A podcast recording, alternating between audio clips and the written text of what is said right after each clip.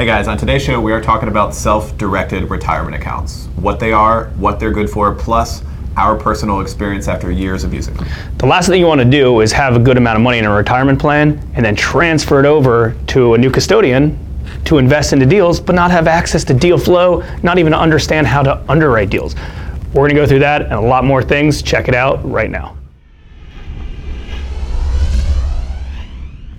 Hey guys, today we are talking about self-directed retirement accounts, often called self-directed IRAs. It's the most uh, common form of it. It's a great tool when used the right way. It's very common in real estate. Um, let's talk a little bit about what it is first, just like what it is, how it can be used.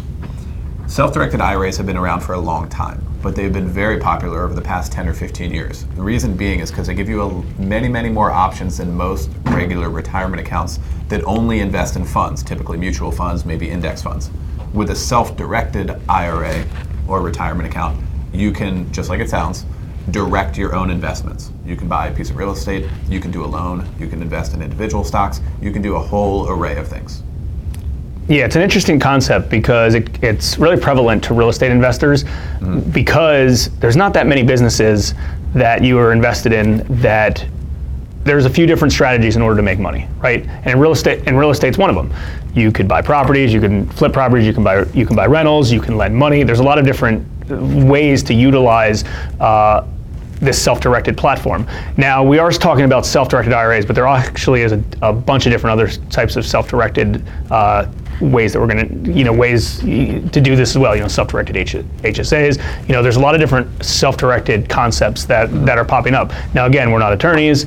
We're not we're not lawyers. We do utilize our own self-directed IRAs. We have investors that yeah. use self-directed IRAs as well.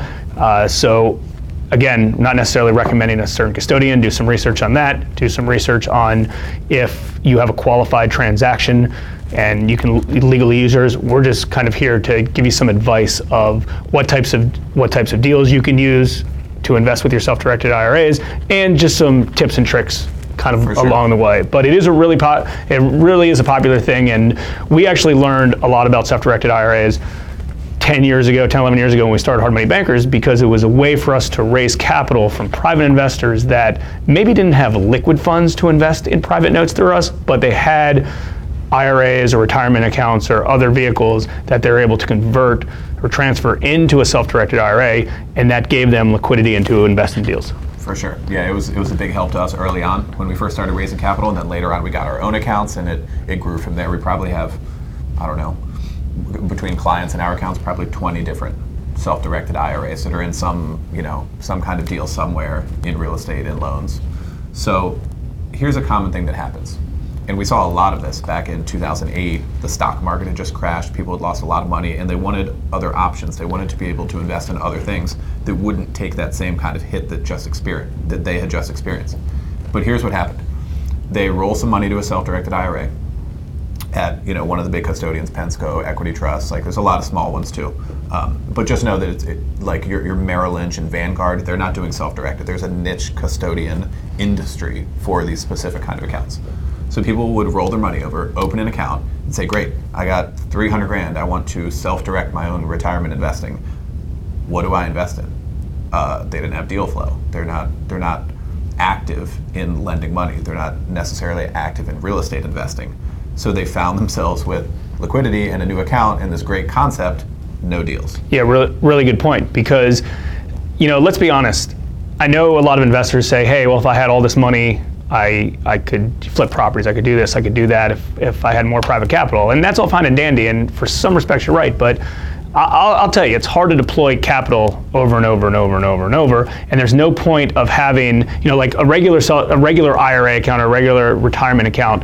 It's with a money manager, it's with a financial advisor, and it's in the markets, and they're and, and, and, and they're doing it over and over. Exactly. But when you have the active kind of role as like the fund manager mm-hmm. in order to invest it like chris said you need deals and just because someone's buying a real estate deal and maybe they need money and you put that money doesn't mean it's a good deal you need to underwrite the deals. You need to have access to the deals, and these can be all kinds of deals. You can invest in a business. You can invest in a private note. You could buy a property. You could buy a rental property. You could flip a property. Whatever, whatever the case is, there's a lot of qualified, because that's the term the self-directed IRA custodians use, qualified uh, transactions that you can use. But just keep in mind, like Chris mentioned earlier, just because hey, I rolled over 100 grand, now what?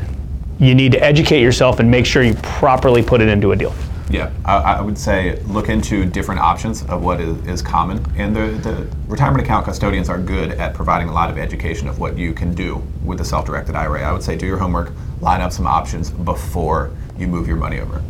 Um, okay, and then the next thing that happens once you do look at possible deals, what you might do with your money, is that you have to underwrite for yourself. There's not a fund manager who's placing your stuff into mutual funds um, the custodian. They're not offering any kind of advice or anything like that. That's not their position to do so. So you are making your own investment in underwriting decisions. So there's if you're doing something like buying a piece of property or, or giving a loan to someone on real estate, you need to know how to properly underwrite that.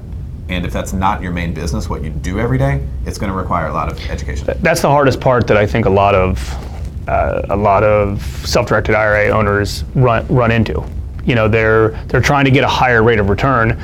And again just because there's an investment with the highest rate of return doesn't mean that that necessarily is the safest investment for for you. It's not oh cool i'm just going to invest in this because i can get a, a 14% return. And over here in my traditional uh, you know ira that this money manager they're only spitting out 2 3 4% right? You need to really compare apples to apples when you're when you're doing this and making sure you have access you know going back to the deal flow because having good deal flow the underwriting makes it a little bit easy because you have a lot of opportunities to choose from. So it's just it's just something to think about. So let's do a quick re- recap.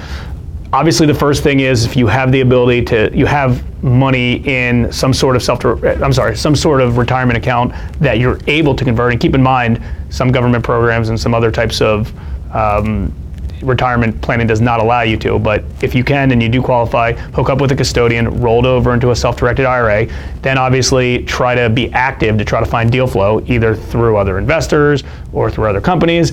So you have access to, to opportunities, right? And then the next step after that is make sure that you are using common sense and you're actively underwriting these investments because there's no one really going to be watching your back. It's going to be up to you to determine if it's a good investment. Yeah.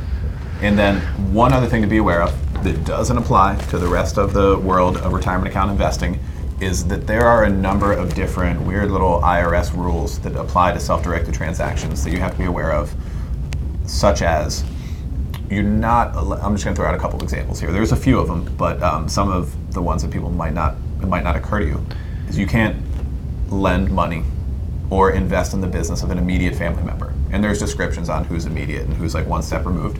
But a lot of people that might not occur to them. It's like, oh, it's my account. I'm going to lend it to my spouse. I'm going to lend it to my brother.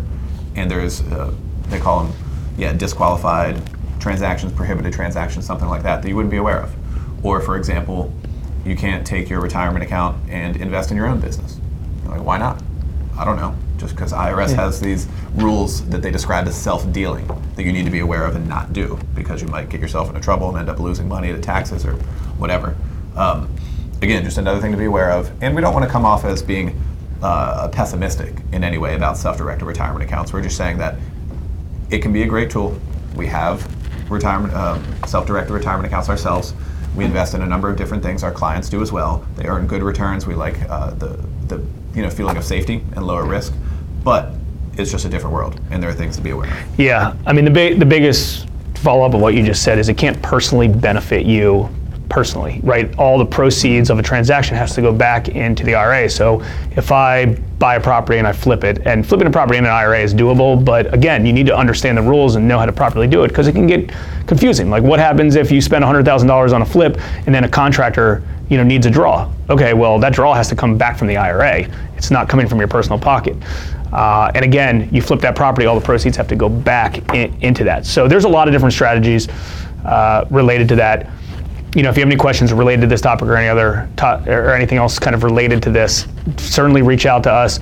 Uh, we've worked with a bunch of different custodians kind of over the years, but again, they don't make investment decisions on your behalf. They're just a custodian where you park the money until you need access to it. Yeah, they so that just that's important. and hold documents. They're not going to give you any kind of investment advice. They're not going to tell you if you're doing it wrong. They're not going to tell you if you're violating some kind of IRS rule.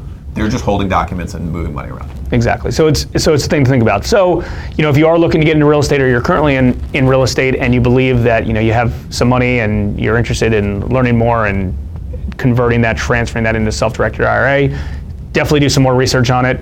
Uh, reach out to some of the custodians. Obviously, you know, we like some of the larger custodians. We feel more comfortable with them controlling controlling money.